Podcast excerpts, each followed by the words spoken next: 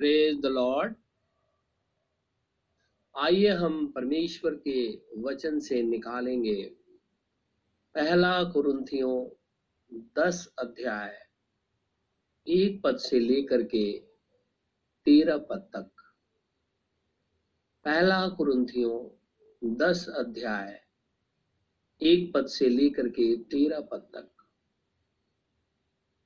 हे भाइयों मैं नहीं चाहता कि तुम इस बात से अनजान रहो कि हमारे सब बाप दादे बादल के नीचे थे और सब के सब समुद्र के बीच से पार हो गए और सबने बादल में और समुद्र में मूसा का बपतिस्मा लिया और सबने एक ही आत्मिक भोजन किया और सबने एक ही आत्मिक जल पिया, क्योंकि वे उस आत्मिक चट्टान से पीते थे। जो उनके साथ साथ चलती थी और वो चट्टान मसीह था। परंतु परमेश्वर उनमें से बहुतों से प्रसन्न ना हुआ। इसलिए वे जंगल में ठेर हो गए। ये बातें हमारे लिए दृष्टांत ठहरी कि जैसे उन्होंने लालच किया, वैसे हम बुरी वस्तुओं का लालच ना करें। और ना तुम मूर्ति पूजक बनो जैसे कि उनमें से कितने बन गए थे। जैसा लिखा है, लोग खाने पीने बैठे और खेलने, कूदने, उठे। और न हम विचार करें, जैसा उनमें से कितनों ने किया। और एक दिन में तेईस हज़ार मर गए। और न हम प्रभु को परखें, जैसा उनमें से कितनों ने किया। और सांपों के द्वारा नष्ट किए गए। और न तुम कुड़कुड़ाओ, जिस रीति से उनमें से कितने कुड़कुड़ाए और नष्ट करने वाले के द्वारा नष्ट किए गए। परंतु ये सब बातें जो उन पर पड़ी दृष्टांत की रीति पर थी, और वे हमारी चेतावनी के लिए जो जगत के अंतिम समय में रहते हैं, लिखी गई हैं। इसलिए जो समझता है मैं स्तरों वो चौकस रहे, कि कहीं गिर ना पड़े। तुम किसी ऐसी परीक्षा में नहीं पड़े जो मनुष्य के सहने से बाहर है। परमेश्वर सच्चा है। और वो तुम्हें सामर्थ्य से बाहर परीक्षा में ना पढ़ने देगा। वरन परीक्षा के साथ निकास भी करेगा कि तुम सह सको। परमेश्वर के इस वचन के पढ़े और सुने जाने पर आशीष हो। आमिन। हम प्रभु का आज फिर से बहुत ही धन्यवादित है। कि हम सभी जन खुदामंद खुदा की उपस्थिति में बैठे हुए हैं। वो प्रभु, वो परमेश्वर, जिसने हमसे इतना प्यार किया कि अपने इकलौते पुत्र को हमारे लिए दे दिया, ताकि हम नरक में जाने से बच जाए। और जो कोई भी प्रभु यीशु मसीह पे विश्वास करता है, अपने पापों से अंगीकार करता है, और प्रभु यीशु मसीह के नाम में बपतिस्मा लेता है, निश्चित रीति से प्रभु यीशु मसीह उसे ज़िंदगी देगा। ये प्रभु का वायदा है, और वही सर्वशक्तिमान प्रभु परमेश्वर इस प्रार्थना सभा में हमारे बीच में मौजूद है। हम विश्वास करें, अनुभव करें, देखें कि क्या सचमुच में वो हमारे बीच में है या नहीं। जब हम अनुभव करेंगे सच्चे मन से, आपको महसूस होगा कि खुदावन खुदा हमारे बीच में मौजूद है। अगर प्रभु हमारे बीच में मौजूद ना हो, हम कितनी भी उपासना कर ले, कितना भी प्रार्थना कर ले, कितने भी उपवास कर ले, कितने भी दान दे दें, सब कुछ व्यर्थ होता है। लेकिन खुदावंद खुदा जो सारे प्रमाण का सृष्टि करता है। जब हम उसके पास आते हैं, ईमानदारी से, निश्चित रीति से, वो हमारे साथ बना रहता है। ये कोई कहानी नहीं है। ना कोई ये फैबल है जो मैं आपको सुनाता रहता हूँ। ये सच्चे जीते परमेश्वर का वचन है। और प्रभु ने आज फिर से मौका दिया है कि हम उसके वचन को सुने। क्योंकि अभी हमने वचन से पढ़ा, अंतिम दिनों के लिए जो अंतिम समय चल रहा है, उसके लिए ये दृष्टांत है।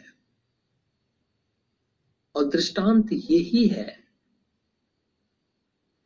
कि हम मूर्ति पूजक ना हो। आइडल वर्शिपर से परमेश्वर कभी खुश नहीं होता। हमें कभी भी आइडल वर्शिप नहीं करना चाहिए। बहुत से लोग केवल ये सोचते हैं कि मूर्तियों की उपासना करना ही केवल आइडल वर्शिप है, मूर्ति पूजा है। बाइबल कहती है, लोभ, लालच, वेश्यागमन, बहुत सी चीज़ें हैं, वो सब, सारी चीज़ें जो है, वो मूर्ति पूजा के बराबर है। हम सभी जानते हैं कि विश्व के अंदर में युद्ध चल रहा है। रसिया और यूक्रेन का। ब्रदर ब्रैनहम कहते हैं, रसिया को जो कम्युनिज्म है, परमेश्वर ने ही उसे उठा करके खड़ा किया है। वो इसलिए क्योंकि खुदावंद खुदा उसे, अर्थात नॉर्थ के किंग को अपने देश के अंदर में लेकर के आए। तो ब्रैनम कहते हैं, ये अंत के समय में ऐसा होगा। और इसीलिए ये जंग जो चल रहा है, रसिया और यूक्रेन के अंदर में, ये बहुत सी चीज़ों को, बहुत सी बातों को प्रमाणित करेगा कि खुदावन खुदा आ रहा है। यूक्रेन का जो प्रेसिडेंट है, वो जीवस है। यहूदी है। जबकि यूक्रेन के अंदर में माइनॉरिटी में ज्यूस है। फिर भी वो वहाँ का प्रेसिडेंट है। और खुदामंद खुदा एक ऐसी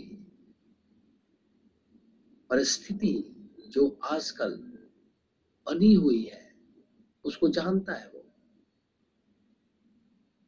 लेकिन हम खुदा का बहुत ही धन्यवादित है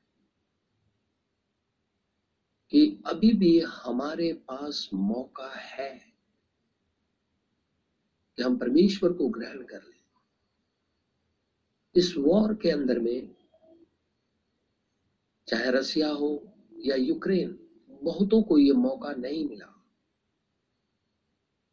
कि वो प्रभु यीशु मसीह को ग्रहण करे। अचानक उनके ऊपर विपत्ति आ गई और वो मारे गए। लेकिन हमें अभी मौका मिला हुआ है। और इसलिए हमें प्रभु यीशु मसीह को ग्रहण कर लेना चाहिए। अभी देखिए लैंड सीज़न के लिए लोग अपनी कमर को कसे हुए हैं। वो चाहते हैं एक ट्रेडिशन के रूप में कि वो चालीस दिन फास्टिंग पे रहे खुदा का वचन कहता है कि प्रभु यीशु मसीह चालीस दिन चालीस रात निराहार रहा। और इसी दरमियान शैतान उसकी परीक्षा करने आया। इसका अर्थ है कि जब कभी भी हम फास्टिंग में होते हैं, शैतान परेशान करने आता है। कोई ऐसी चीज़ लेकर के आता है ताकि हम परेशान हो जाए। तो ये चालीस दिन जब उपवास लैंड सीज़न का समय चल रहा है और बहुत से भाई और बहन बीच बीच में रखते हैं, कोई लगातार रखता है, प्रभु जानता है उनके दिल की बातों को। तो क्या उनके बीच में शैतान नहीं आता? उनकी परीक्षा करने के लिए। और इसका प्रमाण है कि जैसे ही लैंड सीज़न खत्म होता है, वो शराब पीना शुरू करते हैं, नाचना शुरू करते हैं। तरह तरह की गंदगी करना शुरू करते हैं। उसको दूसरे तरीके सेलिब्रेट करते हैं और बड़े दुख भरे शब्द से बोलते हैं, बहुत दिन तक उपवास रखा, मीट नहीं खाया, मछली नहीं खाया, ये नहीं खाया, वो नहीं उसे खाते हैं। लेकिन बाइबल कहती है कि यीशु मसीह जब 40 दिन 40 रात निराहार रहा तो वो पवित्र आत्मा से परिपूर्ण था। और वहाँ से जब निकल करके आया, शैतान ने प्रज्ञा तो वो वचन का प्रचार करने लगा। अगर हम इस पैराग्राफ को लेते हैं, इस चैप्टर को लेते हैं तो जब हम वहाँ से फास्टिंग, अगर 40 डेज़ कोई भी रखता है तो वहाँ निकल करके हमें पवित्र आत्मा से परिपूर्ण हो जाना चाहिए। और ऐसी सामर्थ हमारे पास में हो जानी चाहिए कि हम परमेश्वर के कार्यों को करें, कर सके। लेकिन यहाँ देखने में आता है कि कुछ दूसरी बातें निकल करके आ जाती है। इसका मतलब है ना वो फास्ट रहे, ना खुदा ने उनकी बातों को सुना, ना वो ईमानदार रहे, और ना ही ईमानदारी से उन्होंने कभी उपवास किया और परमेश्वर के सामने झुक करके दंडवत किया। क्योंकि परमेश्वर सारी बातों को पहले से जानता है। और खुदावन खुदा का वचन कहता है कि वो आत्मिक चट्टान है। और जब कभी भी विपत्ति पड़ती है तो भाग करके हम उस टावर के अंदर में छुप जाते हैं। उस चट्टान के अंदर में छुप जाते हैं। जिस रीति से एलिया वहाँ गया था खुरे पर्वत पे एक गुफा के अंदर में। लेकिन यहाँ आत्मिक चट्टान यीशु मसीह है, यीशु मसीह वचन है। और इसलिए जब कभी भी ऐसी बातें होती हैं तो हम भाग करके उस वचन के पास, अर्थात उस चट्टान के पास, अर्थात उस जीसस क्राइस्ट के पास जो उद्धार देता है, उसके अंदर में छुप जाते हैं। और शैतान से हम बच निकलते हैं। इज़राइल जंगल में चालीस साल तक चलता रहा। और खुदावन खुदा उनके बीच में मौजूद था। और जीवित परमेश्वर मूसा को कहने लगा, जिस दिन तू इस दुनिया को छोड़ देगा, मर जाएगा, अपने पूर्वजों में मिल जाएगा तो ये इज़राइली मुझे छोड़ करके अन्य देवी देवताओं की उपासना करने लगेंगे। क्योंकि मैं जानता हूँ क्योंकि मिस्र देश में रहते हुए इन्होंने मिस्रियों के देवताओं को देखा है। उनके बीच में ये गए। उनके साथ में ये रहे हैं 400 साल तक। ये सब कुछ जानते हैं। इसीलिए परमेश्वर जब निर्गमन के पुस्तक पढ़ेंगे तो परमेश्वर ने पहले ही कह दिया था कि, हे इज़राइल, मिस्रियों के जैसे काम मत करना। और ना ही उनके देवताओं की कभी चर्चा भी करना। और इसीलिए खुदावन खुदा कहने लगा, मिस्री जो देवता है, जिनको मैंने दंड दिया है, और उन्हीं के चंगुल से तुझे बाहर निकाल करके मैं ले आया। और तू उनके यज्ञों को देखा है, तू उनके भोज में शामिल हुआ है, तू उन देवी देवताओं के पर्वों को देखा है। लेकिन जब तू कनान देश के अंदर भी आ जाए, अर्थात प्रॉमिस लैंड प्रतिज्ञा किया हुआ देश है? वो कोई ऐसा देश नहीं है जैसे हमारा भारत, जिसमें हम रहते हैं इंडिया के अंदर में, ऐसा देश नहीं है वो।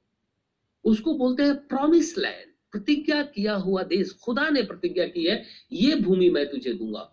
तो जब प्रॉमिस लैंड के अंदर में तुम आओ तो इन देवताओं की चर्चा भी मत करना। निर्गमन की पुस्तक, उसका तेईस अध्याय हम निकालेंगे। परमेश्वर के वचन से। निर्गमन की पुस्तक, तेईस अध्याय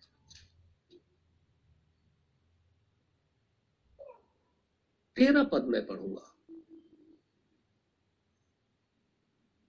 जो कुछ मैंने तुमसे कहा है, उसमें सावधान रहना। और दूसरे देवताओं के नाम की चर्चा ना करना। वरन वे तुम्हारे मुँह से सुनाई भी न दे।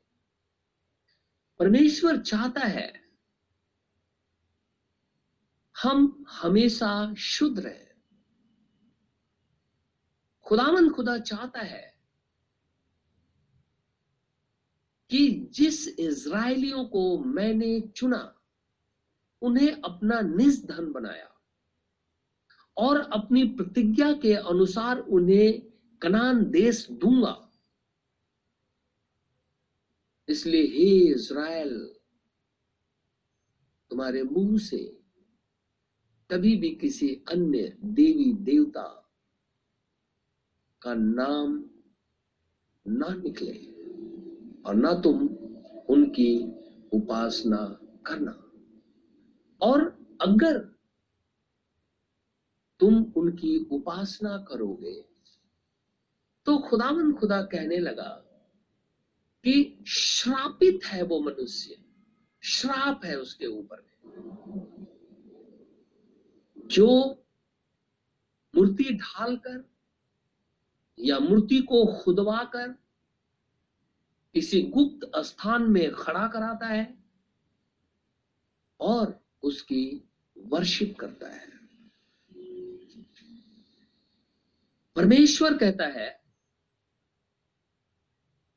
कोई भी जो मेरी नीस प्रजा है जो मेरे निज याजक है, जो मेरे चुने हुए लोग हैं, अगर वो किसी भी मूर्ति का, वो चाहे किसी का भी क्यों ना हो, उपासना करते हैं, निश्चित रीति से वो श्रापित है। उनके ऊपर में श्राप है। अब निकालेंगे डिट्रोनॉमी की पुस्तक। व्यवस्था विवरण। उसका सत्ताईस अध्याय। व्यवस्था विवरण की पुस्तक। उसका सत्ताईस अध्याय।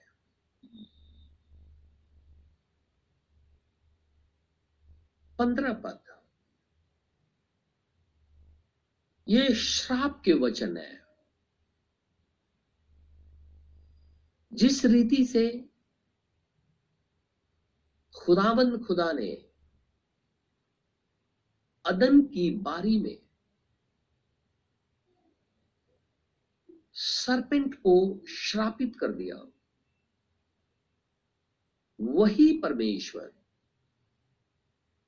कहता है कि श्रापित हो वो मनुष्य जो कोई मूर्ति कारीगर से खुदवाकर वा ढलवाकर, निराले स्थान में स्थापन करे।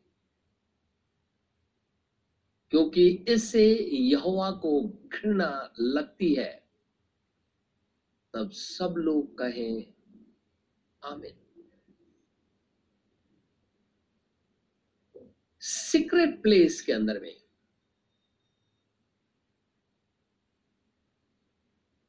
केजीबी में लिखा है सीक्रेट प्लेस के अंदर में। अगर कोई भी व्यक्ति, वो कोई भी क्यों ना हो, अगर किसी की भी मूर्त, चाहे वो ढलवा करके, मिस्त्री से बनवा करके, या पहाड़ों के अंदर में आपने देखा खुदवा देते हैं लोग। बना देते हैं काट करके मूर्तियों को। वो कहीं पे भी खड़ा कराता है। कहता है, वो श्रापित है और सारा इज़राइल एक ही बार कहे, आमिन। हाँ वो श्रापित हो। ये खुदा कहता है। बड़ी अजीब सी बात है। जब परमेश्वर किसी को कहे, श्राप तो वो कितना घृणित काम है। क्योंकि परमेश्वर को मूर्ति पूजा से नफरत है, घृणा है। और हम जिस देश के अंदर में रहते हैं, आप देख सकते हैं, होड़ लगी हुई है मूर्तियों को। ऊँचा बना करके उसकी वर्शिप करने की। लोग उसके सामने नाचते हैं, गाते हैं, बजाते हैं छूमते हैं और उसे कहते हैं, तू हमारा ईश्वर है।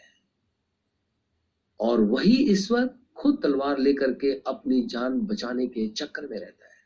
या कोई और हथियार लिए हुए रहता है कि कोई मुझे न मार दे इसलिए वो पहले से हथियार लेकर के खड़ा रहता है। लेकिन आपने प्रभु यीशु मसीह को देखा है।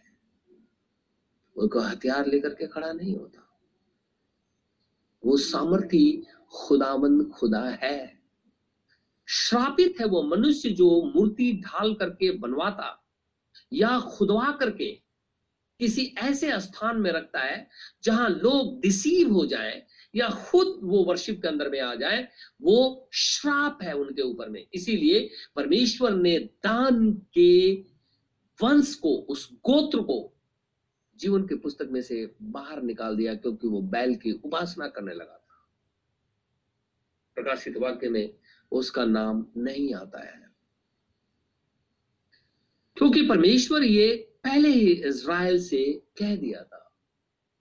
और पॉलुस जो यहूदी है और पहले व्यवस्था को ही जानता था और व्यवस्था का ही उपासक था। और प्रभु यीशु मसीह के मानने वाले लोगों को वो मारता था, मरवाता था और उसमें शामिल कौन होता था? महायाजक, जो चिट्ठी लिख करके देता था कि ताकि जो भी यीशु मसीह को ग्रहण किए हुए, उस आत्मिक चट्टान को ग्रहण किए हुए, उसको मार डालो। पॉलुस उसमें से एक था? क्योंकि वो जीवस है। वो व्यवस्था को जानता है। लेकिन उसे यह भी जानना चाहिए था कि जब यीशु मसीह वही पवित्र आत्मा, वही परमेश्वर जब एक देह धारण करके इस पृथ्वी के ऊपर में आ गया तो किसी ने भी उसका आदर नहीं किया। और जब वो मुर्दों में से ज़िंदा हो गया, और एक दिन इसी यहूदी पॉलुस को, जब दमिश के रास्ते पे जा रहा था, और ज्योति चमकी, और प्रभु यीशु मसीह बात करने लगा, और कहने लगा, तू मुझे सताता है? ये कहता है, प्रभु, मैं कहा तुझे सताता हूँ तू कौन है? वो कहता मैं जीसस क्राइस्ट. ये वही आत्मिक चट्टान है, जिसमें से हम पीते हैं, वो वचन है। और वही पौलुस आगे चल करके कहता है, जब उसका जीवन बदल गया तो वो कहता है, तुम लोग वो संबोधित करता है। अब इस संसार को कहता है, तुम लोग दिनों और महीनों और वर्षों को मानते हो। गलतियों की पत्री,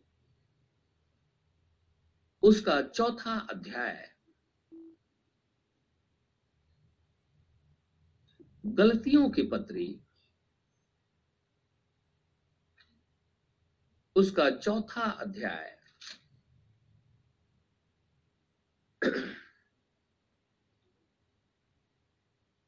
दस पद।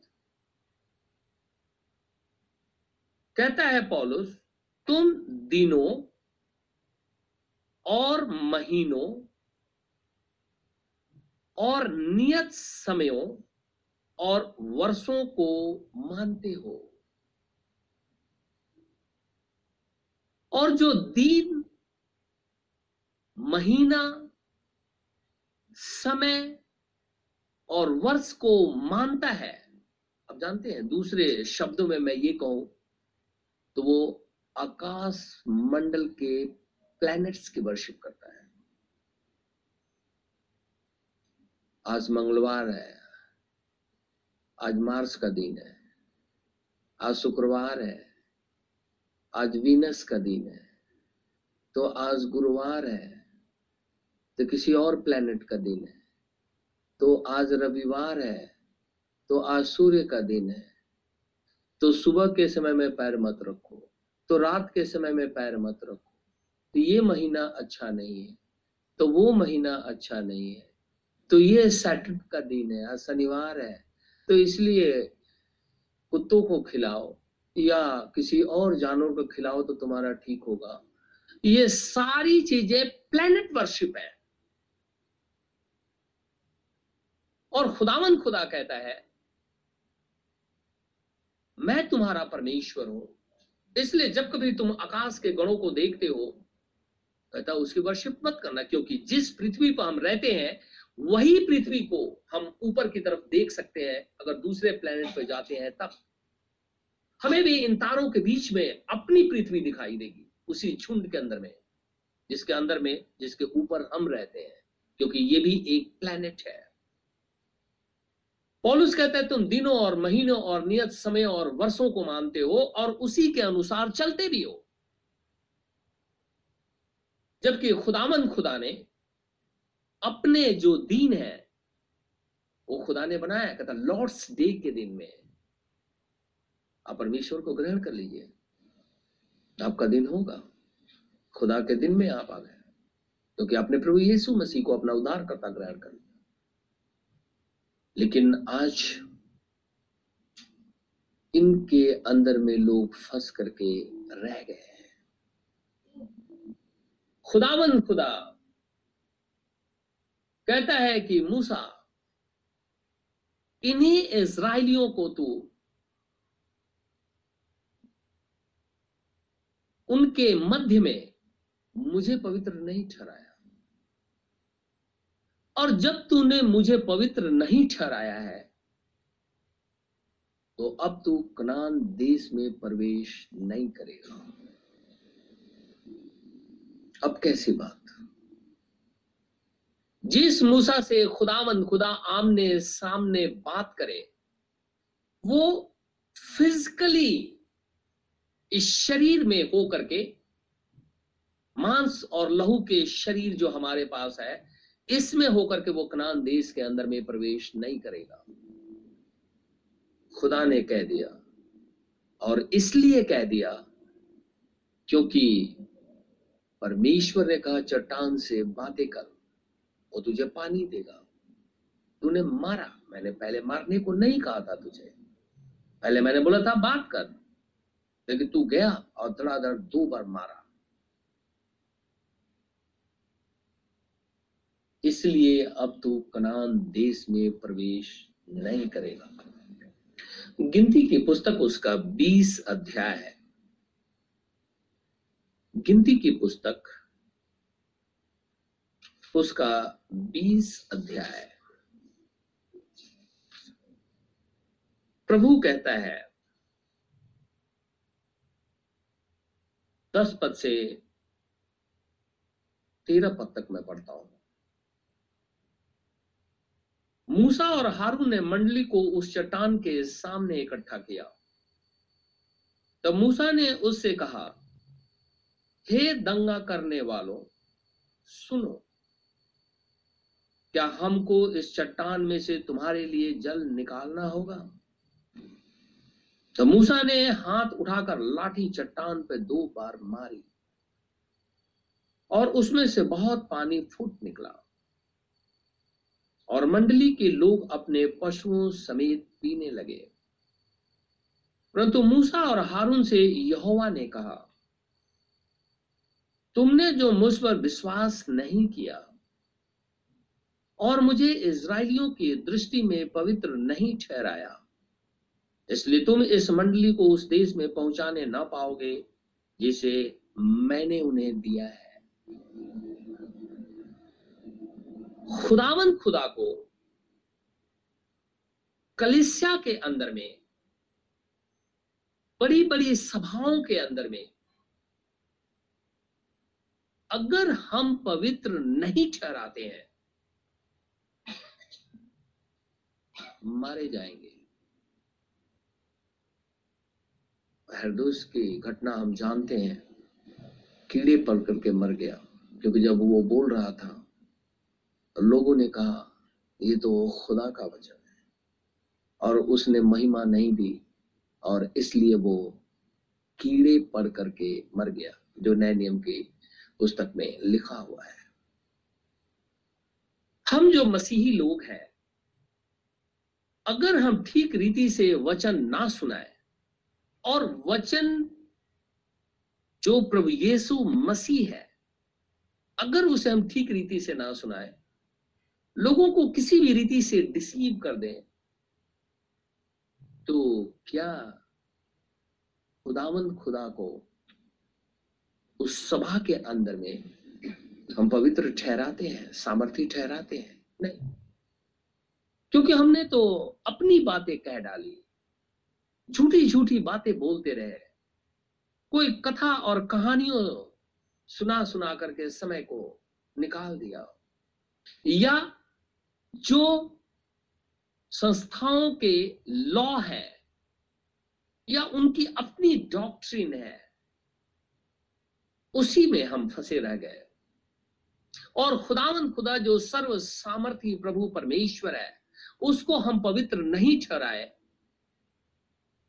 तो हम कैसे स्वर्ग देश के अंदर में चले जाएँगे? क्योंकि हमारे साथ भी प्रतिज्ञा है। उनके साथ वो प्रॉमिस लैंड है। हमारे साथ प्रॉमिस लैंड स्वर्ग है और प्रतिज्ञा यह है कि तुम्हें पवित्र आत्मा दिया जाएगा। और वही पवित्र आत्मा अगुवाई करेगा और हम रैप्चर के भागीदार हो तो अगर उसी पवित्र आत्मा को हम आदर नहीं देते हैं, कलिसिया के अंदर में, सभाओं के अंदर में, घरों के अंदर में तो हम कैसे उस प्रतिज्ञा किए हुए देश में प्रवेश कर जाएँगे? खुदा तो एक ही है। और इसीलिए प्रकाशित वाक्य की पुस्तक में वो कहता है कि कलिसिया के अंदर में निकोलेटिन लोग घुस गए हैं। पहले ये ऐसे ही घुस गए थे, ये स्प्रिट है, एक आत्मा है, जो मनुष्यों के अंदर में समा जाती है। पहले वो बड़े सुंदर तरीके से अपने आप को पेश करते हैं, लेकिन फिर धीरे धीरे इस रीति से स्टेबल हो जाते हैं या इस तरीके से कंक्रीट बन करके चर्च के अंदर में घुस जाते हैं और फिर मसीहत को बाहर निकाल करके फेंक देते हैं और अपनी चीज़ें डाल देते हैं। पहले बहुत अच्छा दिखाई देता है, बहुत अच्छा बहुत अच्छा। और ये तो सब कुछ कर रहा है और बाद में धीरे धीरे वो उसे निगलना शुरू करते हैं। खुदा कहता है तो इनसे नफरत करता है, घृणा करता है, बहुत अच्छा करता है, क्योंकि मैं भी इस आत्मा से घृणा करता हूँ, क्योंकि ये स्प्रिट ही ऐसी है। जीवित परमेश्वर चाहता है कि लोग उसे पवित्र ठहराए, सभाओं के बीच में उसके आश्चर्य कर्मों का वर्णन करें। इसीलिए परमेश्वर ने मूसा से कहा, तू गीत बना, गीत लिख ले, इज़राइल को कंठस्थ करवा दे और कंठस्थ करवा दे और उनसे कह कि वो इस गीत को गाएँ। क्योंकि ये गीत उनके विरोध में साक्षी होगी, जिस दिन वो खुदावन खुदा को छोड़ करके मूर्ति पूजा में फंस जाए या परमेश्वर को छोड़ देंगे, या दोनों तरफ़ होने की कोशिश करें, वो भी ठीक है, ये भी ठीक है, वो भी ठीक है, ये भी ठीक है। वेल माइंडेड बने रहेंगे। कहते हैं, ये गीत उनके विरोध में साक्षी हो गई। खुदा ने तुम्हारे ऊपर में दया की, लेकिन तुमने उस दया को नकार दिया। खुदा कहने लगा, तुम लोगों ने मुझे पवित्र नहीं ठहराया।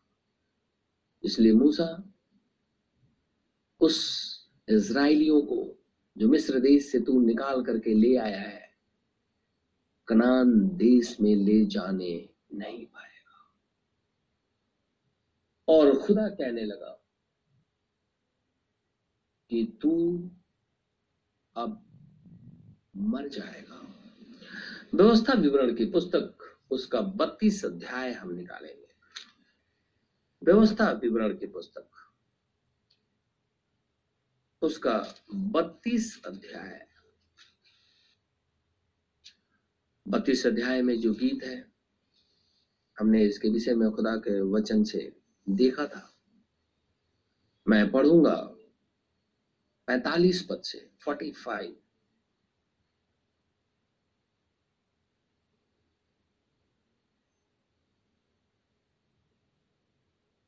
बत्तीस अध्याय, पैतालीस पद से। जब मूसा ये सब वचन सब इज़राइलियों से कह चुका, वो गीत जो लिखा है, वो सब कुछ दे चुका है इसराइल को। तब उसने उनसे कहा, जितनी बातें मैं आज तुमसे चिता कर कहता हूँ, उन सब पर अपना अपना मन लगाओ। और उनके अर्थात इस व्यवस्था की सारी बातों के मानने में चौकसी करने की आज्ञा अपने बच्चों को दो।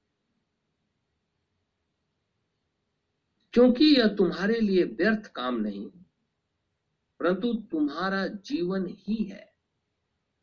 और ऐसा करने से उस देश में तुम्हारी आयु के दिन बहुत होंगे, जिसके अधिकारी होने को तुम यर्दन पार जा रहे हो।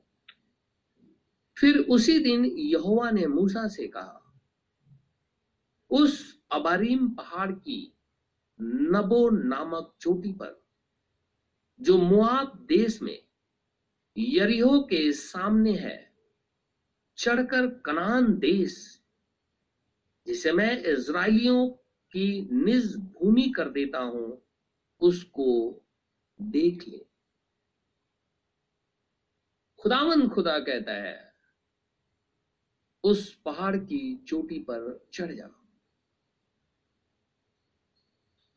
और इज़राइल देश को वहाँ से देख। तब जैसे तेरा भाई हारून होर पहाड़ पे मरकर अपने लोगों में मिल गया, वैसा ही तू इस पहाड़ पे चढ़कर मर जाएगा और अपने लोगों में मिल जाएगा। इसका कारण यह है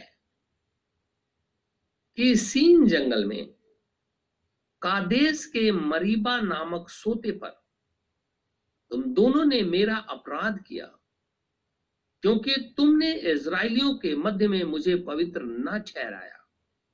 इसलिए वह देश जो मैं इज़राइलियों को देता हूँ, तू अपने सामने देख लेगा, परंतु वहाँ जाने ना पाएगा। जैसे ही ये बात खुदावंद खुदा ने मूसा से कही। मूसा इसराइलियों से कहने लगा, मैं उस देश को नहीं जा सकता। अब खुदावंद खुदा अपने चुने हुए दास यहोसू के द्वारा तुम्हें उस देश में पहुंचाएगा। क्योंकि अब मैं इस दुनिया में नहीं रहूँगा। उसके बाद वो इसराइलियों को, उसके सारे गोत्रों को आशीष देने लगा। और खुदावंद खुदा कहता है कि तू यहोसू को बुला ले, उसके सिर पे हाथ रख और उसे आशीष दे। उसे अनॉइंट भी कर दे। अब मैं उसके साथ रहूँगा और वो इज़राइल को कनान देश में पहुंचाएगा। तू क्यों नहीं जाएगा? वो तू इसलिए नहीं जाएगा क्योंकि तूने मुझे पवित्र नहीं ठहराया। ये दसेट द लॉर्ड है। आज भी दसेट द लॉर्ड यही है। पश्चाताप करो। तुम में से हर एक आदमी यीशु मसीह के नाम से बपतिस्मा ले तो तुम्हें पवित्र आत्मा दिया जाएगा। मरकुस सोलह सोलह में जो विश्वास करे और बपतिस्मा ले, उसी का उद्धार होगा। ये दसेट द लॉर्ड है। वाटर बैप्टिज्म बैप्टिज्म ऑफ़ उसके बाद होली घोस्ट हर एक व्यक्ति का होना अति आवश्यक है वो चाहे छोटा हो चाहे बड़ा हो चाहे वो कितना भी छोटा हो चाहे वो कितना भी बड़ा क्यों ना हो परमेश्वर के इस वचन को उसे ग्रहण करना ही होगा अगर वो ये सोचता है कि केवल मैं मसीही हूँ तो मैं सोचता हूँ कि उसको अपनी ये भूल सुधार लेनी चाहिए। निश्चित रीति से सुधार लेनी चाहिए। नहीं तो इसी गफलत के अंदर में वो इसी पृथ्वी पर रह जाएगा और हेल का फाटक तेज़ी से खुलेगा और उसकी आत्मा उसके अंदर में प्रवेश कर जाएगी। परमेश्वर कहने लगा तू इस पहाड़ी पे चढ़ जा। और यहाँ इस चोटी पे चढ़ करके सारा इज़राइल को देखो। सब कुछ तुझे दिखाई देगा। वो सुंदर सुंदर झरने भी तुझे दिखाई देंगे। बस देख ले, जाएगा नहीं। चौतीस अध्याय हम निकालेंगे। डिट्रोनॉमी के पुस्तक उसका चौतीस अध्याय एक पद से पढ़ता हूँ मैं। फिर मूसा मुआब के अराबा से नबो पहाड़ पर, जो पिस्गा की एक चोटी और यरियो के सामने है, चढ़ गया। और यहोवा ने उसको दान तक का गिलाद नामक सारा देश और नप्ताली का सारा सारा देश और एप्रेम और मनसे का देश, और पश्चिम के समुद्र तक का यहूदा का सारा देश, और दक्षिण देश, और सोअर तक की यरिहो नामक खजूर वाले नगर की तराई, यह सब दिखाया। तब यहोवा ने उससे कहा, जिस देश के विषय में मैंने अब्राहम, इसहाक और याकूब से शपथ खाकर कहा था कि मैं इसे तेरे वंश को दूँगा, वो यही है। मैंने इसको तुझे साक्षात दिखला दिया है, परंतु तू पार होकर वहाँ जाने ना पाएगा। तभी यहोवा के कहने के अनुसार उसका दास मूसा वही मुआब देश में मर गया। ये माउंट नेबो जो है, Mount Nebo is a part of Abrahamic mountain range जैसे मैं आप समझाने के लिए कहूँ, रेंज किसे कहते हैं? जैसे अरावली पर्वत जैसे हमारे दिल्ली शहर से होते हुए ऐसे निकलती है। रेंज है, इधर से निकलती है।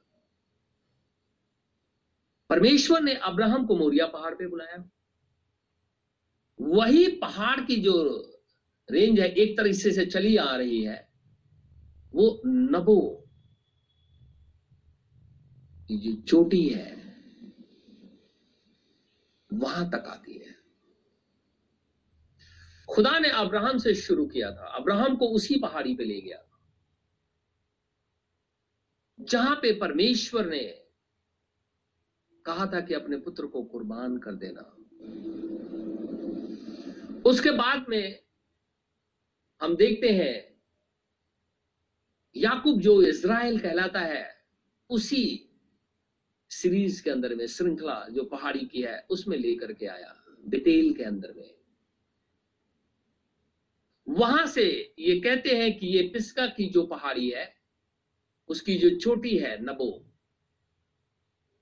वो उसी अब्राहमिक माउंटेन रेंज है। वहीं से वो उसी पहाड़ से जुड़ी हुई है, एक ही है। जिस रीति से हम बता रहे थे कि सीने पर्वत को जब आप ईस्ट से देखते हैं, वेस्ट से देखते हैं तो वो हुरेब और यहाँ सीने दिखाई देते हैं, दोनों एक ही को बोलते हैं।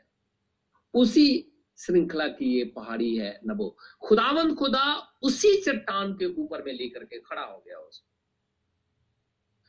और वहाँ से इज़राइल के सारे देश को दिखाया।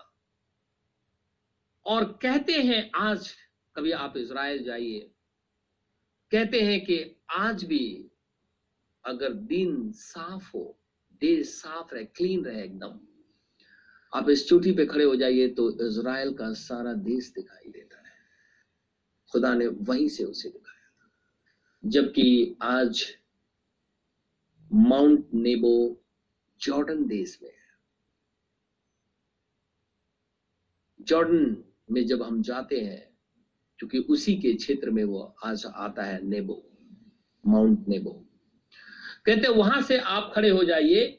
तो आपको ये सारा चीज़, बैतलहम तक, रमाला, जेरिको, नेबलस, ये सारी चीज़ और कहते हैं कि लेक टिबेरियस और जेरूशलेम, माउंट ऑफ़ ऑलिव भी वहीं से आप देख सकते हैं।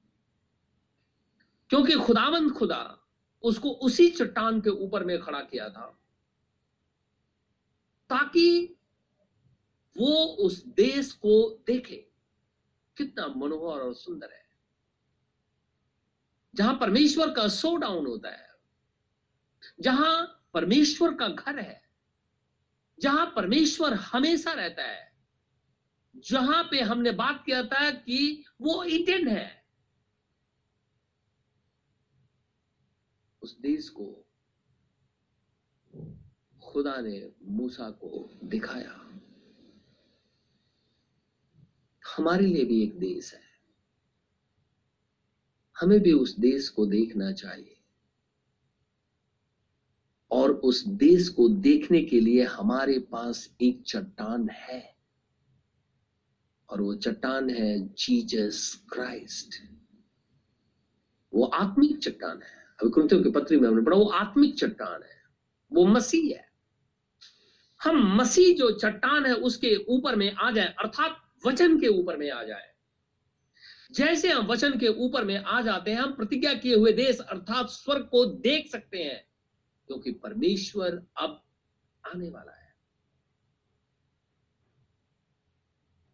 पृथ्वी पूरी तरीके से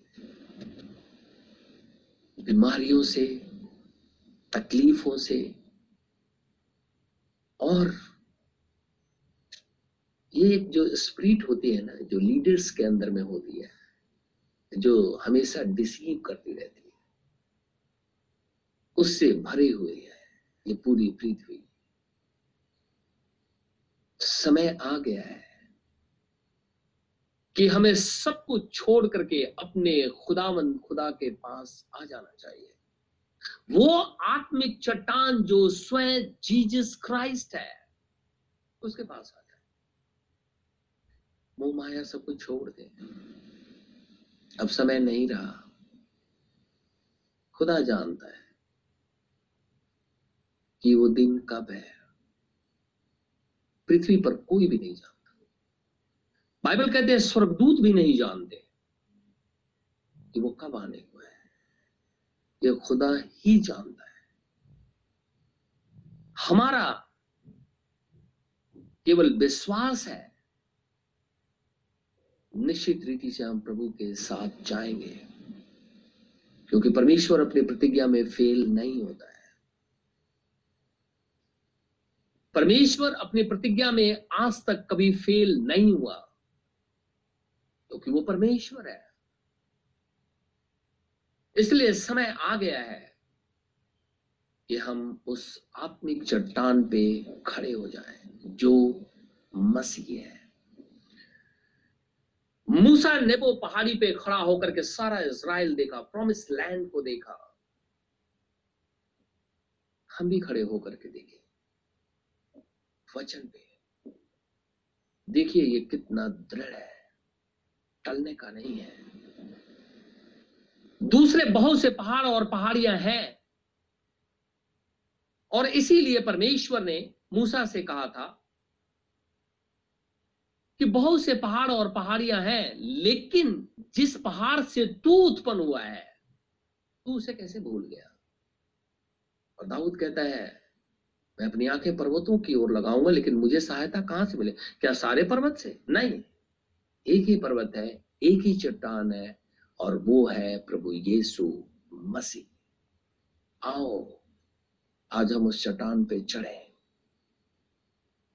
उस चट्टान को ग्रहण कर ले। और वो है जीजस क्राइस्ट। खुदा हम सबको आशीष और बरकत दे। आमीन।